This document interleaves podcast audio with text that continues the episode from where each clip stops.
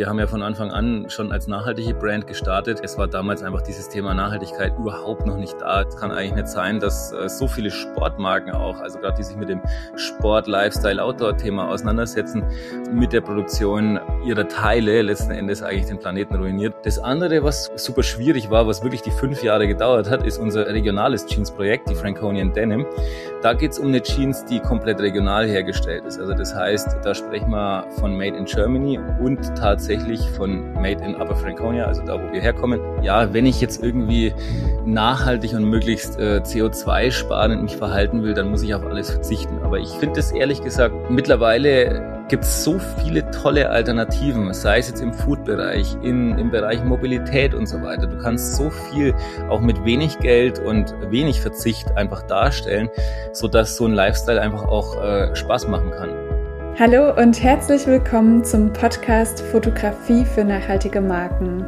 Mein Name ist Sophie Valentin, ich bin Fotografin und ich möchte den Wandel zu einer nachhaltigen Welt aktiv mitgestalten. Deshalb gibt es diesen Podcast, der zum einen eine Plattform bieten soll für Menschen, die einen nachhaltigen Weg eingeschlagen haben, der dich vielleicht sogar zu mehr Nachhaltigkeit inspiriert, der als Netzwerk dienen soll und der zum anderen Tipps und Inspirationen liefert, wie Fotografie als Kommunikationsmittel erfolgreich eingesetzt werden kann.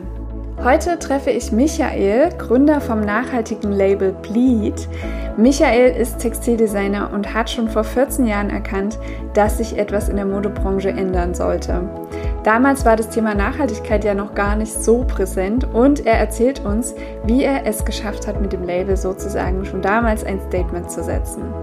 In diesem Jahr, also 2022, wurde er auf der Neonyd zum Designer des Jahres für nachhaltige Kollektionen ausgezeichnet.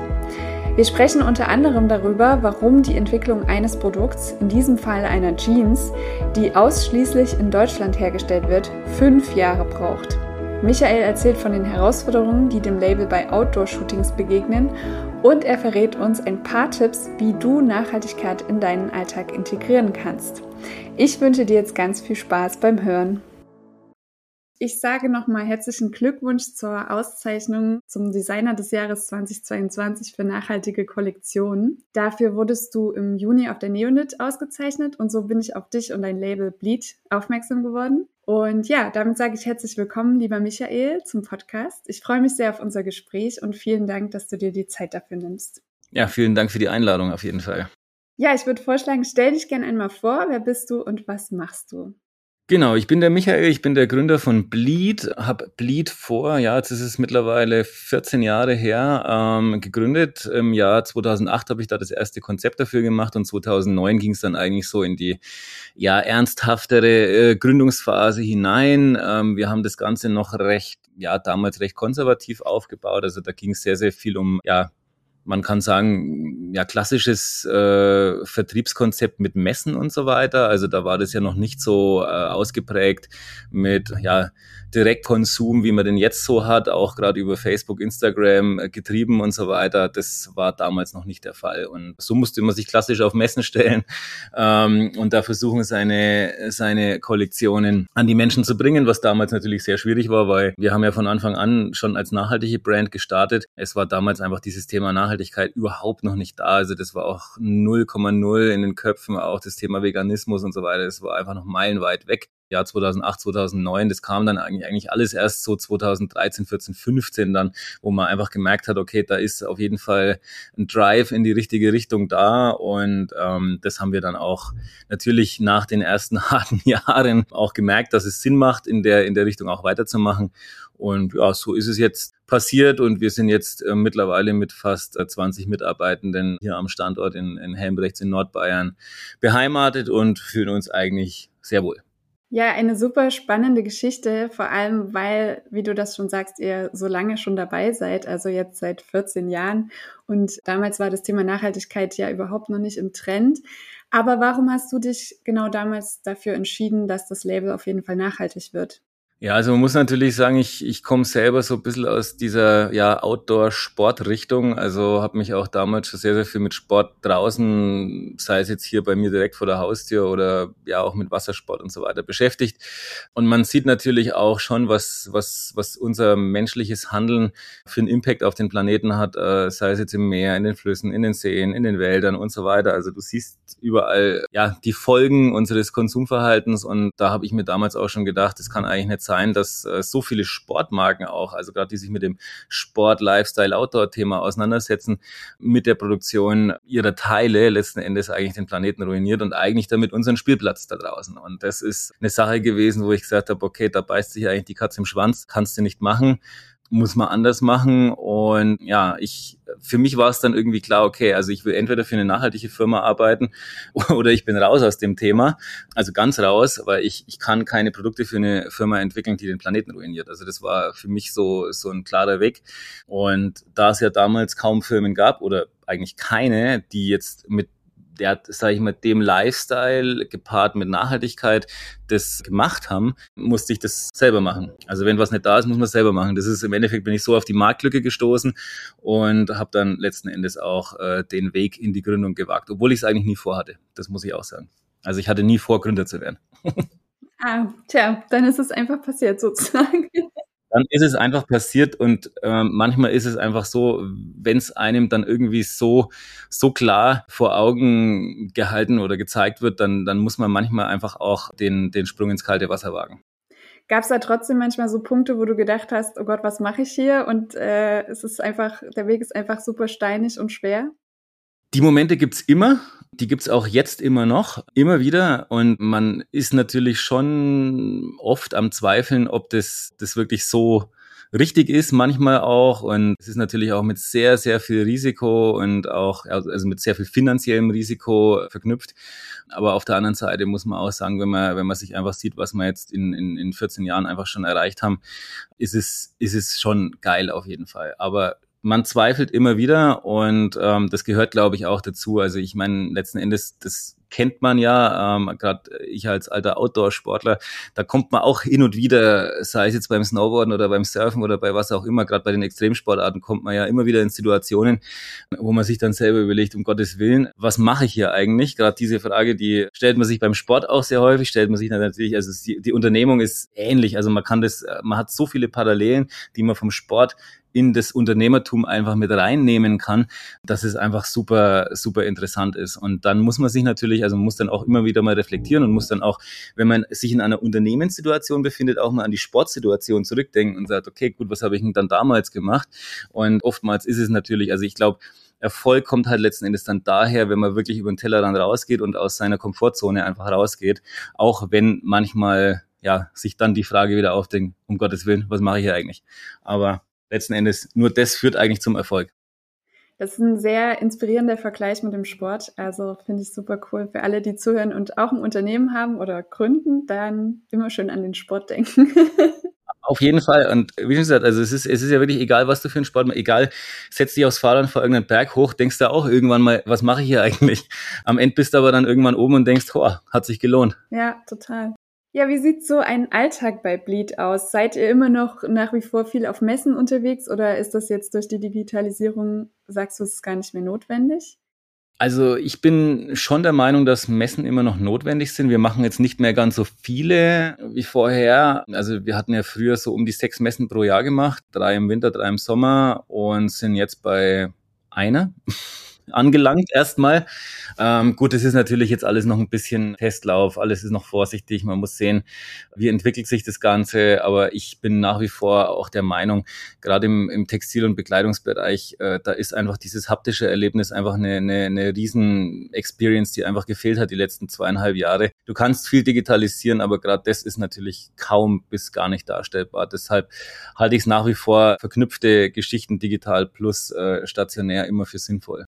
Genau, und auf der äh, Neonit hast du erzählt, dass du für die Jeans, die ihr entwickelt habt aus biologisch abbaubarem Elastan, ja knapp fünf Jahre gebraucht hast, diese zu entwickeln. Und ähm, das hat mich auch mega interessiert und finde ich super spannend. Warum hat dieser Prozess so lange gedauert? Also bei der Jeans, also es, es gibt zwei Jeans-Projekte, die recht lang gedauert haben. Also das biologisch abbaubare Elastan hat nicht ganz so lange gedauert, aber eigentlich hat es auch viel länger noch gedauert, weil das Ding ist, eigentlich hätte ich das biologisch abbaubare Elastan gern schon ab dem ersten Jahr gehabt, in dem wir Jeans gemacht haben. Und da wir ja Jeans auch für einen sportlichen Einsatz machen, mussten wir Elastan einsetzen. Also eine 100% äh, Hose aus Biobaumwolle wäre nicht gegangen, weil es einfach zu steif ist. Also gerade wenn man das dann sich mal auf dem Fahrrad oder sowas vorstellt, dann ist es einfach ja aus, aus funktionaler Sicht einfach nicht darstellbar. Und und es gab damals halt kaum Entwicklungen in, in die Richtung, dass das alles komplett biologisch abbaubar wird. Kam jetzt erst durch einen japanischen ja, Garnhersteller, der das entwickelt hat vor ein paar Jahren und jetzt auch im europäischen Markt verfügbar ist. Also wir müssen ja auch immer ein bisschen warten. Wir wollen ja nicht unbedingt sehr weit weg von hier produzieren. Wir wollen ja möglichst nah an unserer Homebase produzieren. Und deshalb letzten Endes muss man natürlich auch manchmal auf Antworten aus der Industrie abwarten. Ne? Also das ist, äh, da wir ja selber keine Garnentwickler sind, ist es natürlich schon so, dass wir auch ja auf diese nachhaltigen Entwicklungsgeschichten einfach angewiesen sind. Und die kommen aber mehr und mehr. Also ich muss wirklich sagen, wenn man sich das jetzt anschaut, was was im Moment aus der Industrie wirklich kommt und gerade wirklich von der von der Garn- und Materialseite, ist es gerade super interessant, was sich da abspielt. Das andere, was super schwierig war, was wirklich die fünf Jahre gedauert hat, ist unser regionales Jeans-Projekt, die Franconian Denim. Da geht es um eine Jeans, die komplett regional hergestellt ist. Also das heißt, da sprechen wir von Made in Germany und tatsächlich von Made in Upper Franconia, also da, wo wir herkommen. Ich dachte auch, dass das wesentlich einfacher ist. Wir haben uns damals eine Weberei gesucht, die ist ungefähr 200 Meter von unserem Headquarter entfernt, also viel näher dran geht's einfach nicht und haben mit denen angefangen vor fünf Jahren äh, Denimstoffe aus Bio-Baumwolle GOTS zertifiziert zu weben. Das war so die erste Challenge und und dann ging natürlich die Challenge weiter. Finde eine Wäscherei, eine Färberei, äh, Garnhersteller, äh, eine Konfektion, die das alles hier in Deutschland darstellen können. Das war ultimativ schwer, diese Lieferkette zu konzipieren. Ja, hat letzten Endes fünf Jahre gedauert, bis wir dann das fertige Produkt auf den Markt geschmissen haben. Also man sieht einfach, es ist wahnsinnig viel Know-how und letzten Endes ist natürlich auch, auch die Menschen, die das Know-how einfach hatten, sind verschwunden. Ne? Also das ist äh, ein Riesenproblem, was auch jetzt gerade aktuell sehr, sehr viel diskutiert wird, weil natürlich durch die unterbrochenen Lieferketten natürlich sehr, sehr viel äh, ja, weg ist einfach und sieht jetzt einfach auch, dass man sich nicht immer nur auf Asien verlassen kann, sondern dass man letzten Endes auch mal schauen muss, hey, was habe ich denn eigentlich vor meiner eigenen Haustür überhaupt noch? Und da tut man sich jetzt mittlerweile echt schon schwer. Und das wieder rumzudrehen ist natürlich wahnsinnig schwierig, weil du musst eigentlich jetzt eine neue Industrie aufbauen, weil die Maschinen sind weg, das Know-how ist weg, die Menschen sind weg. Ne? Also das ist ultimativ schwierig. Ja, ich finde das auch super erschreckend, wenn man sich so umschaut. Und das hatte ich auch letztens in der Podcast-Folge, dass wirklich das Problem ist, dass die Sachen leise in den letzten Jahren verschwunden sind und wir jetzt sozusagen da wirklich vor einem großen Problem stehen. Aber umso schöner ist es, dass ihr dafür eine Lösung gefunden habt. Und für mich klingt das so ein bisschen wie im Studium. Wir hatten da unsere Werkstätten auch direkt neben unserem Atelier und konnten halt direkt zum Webstuhl. Also ist jetzt nicht vergleichbar, aber das war halt einfach ein Luxus damals, dass man das sofort ausprobieren konnte. Ne? Das ist echt Luxus. Also ich sage es auch immer wieder, du musst in kein Flugzeug steigen, du musst nicht mal ins Auto steigen, du kannst dich aufs Fahrrad setzen, kannst da hinfahren und kannst mal schnell auf die Maschine gucken. Und für mich selber, ich meine, ich bin ja da schon sehr, also jetzt aufgrund meiner meines Studiums auch sehr produktaffin und äh, finde es halt dann auch geil, wenn man sich irgendwas ausdenkt, das sofort dann auch in der Hand zu haben und das direkt an der Maschine gleich äh, zu begutachten und vielleicht auch in dem Moment dann auch nochmal zu verändern. Ja, total. Ja, ähm, laut eurer Philosophie wollt ihr zu einem nachhaltigen Lifestyle inspirieren und daher meine Frage, was ist dein Tipp, Nachhaltigkeit in das tägliche Leben zu integrieren? Naja, es ist ja so, dass viele Menschen, die jetzt äh, noch nicht so nachhaltig geprägt wurden, sehr viel Angst vor dem Thema auch haben. Letzten Endes ist das auch wieder so eine kalte Wassergeschichte. Ne? Also viele, viele denken als erstes immer an Verzicht. Ne? Also es ist immer erstmal irgendwie negativ behaftet. Ja, wenn ich jetzt irgendwie nachhaltig und möglichst äh, CO2-sparend mich verhalten will, dann muss ich auf alles verzichten. Aber ich finde es ehrlich gesagt mittlerweile gibt es so viele tolle Alternativen, sei es jetzt im Food-Bereich, in, im Bereich Mobilität und so weiter. Du kannst so viel auch mit wenig Geld und wenig Verzicht einfach darstellen, so dass so ein Lifestyle einfach auch äh, Spaß machen kann. Und letzten Endes sind das sind so diese kleinen Challenges, wo man sagt, okay, jetzt probiere ich nächste Woche mal wieder was Neues aus. Ne? Und ne, das sind so kleine Geschichten, die ja letzten Endes jeden eigentlich weiterbringen. Und wie schon gesagt, man muss einfach so ein Spiel draus machen dass es, dass man eher spielerisch an das Ganze rangeht und nicht gleich irgendwie äh, negativ denkt, irgendwie, oh, um Gottes Willen, jetzt muss ich nächste Woche auf das und das verzichten, weil und, ne, also das ist, das ist eigentlich so der falsche Ansatz. Im Endeffekt kleine Schritte machen. Es muss, man muss nicht gleich zum äh, äh, militanten Veganer werden. Es reicht auch erstmal, also ich meine letzten Endes, da spreche ich mal von meiner Region. In Nordbayern ist Fleischkonsum natürlich extrem heftig gewesen in den letzten Jahrzehnten und ist natürlich auch in unserer Tradition verankert und vielen, auch in meinem Bekanntenkreis, fällt es wahnsinnig schwer. Und ich sage dann aber auch immer, ey Leute, richtet euch doch mal einen Tag wenigstens die Woche ein. Letzten Endes kann das ja auch neue Sachen befeuern und das hat's auch tatsächlich. Ich habe viele Kollegen, die haben es dann mal mit einem veganen Tag die Woche ausprobiert, haben dann irgendwie neue Rezepte ausprobiert und sind dann aber so begeistert gewesen, dass die mittlerweile jetzt nur, nur noch einen Fleischtag die Woche haben ne? und die restlichen sechs Tage sind dann äh, vegane Tage geworden. Ne? Also man muss halt mit kleinen Schritten anfangen und das Ganze dann so langsam einfließen lassen. Ne? Das ist das, so wie wir Menschen am einfachsten ja, zu catchen sind. Ja, super. Klingt auch so, als ähm, achtest du da ja, wie du das schon sagst, in der Firma drauf, dass die Leute da auch schon sich bewusst damit auseinandersetzen.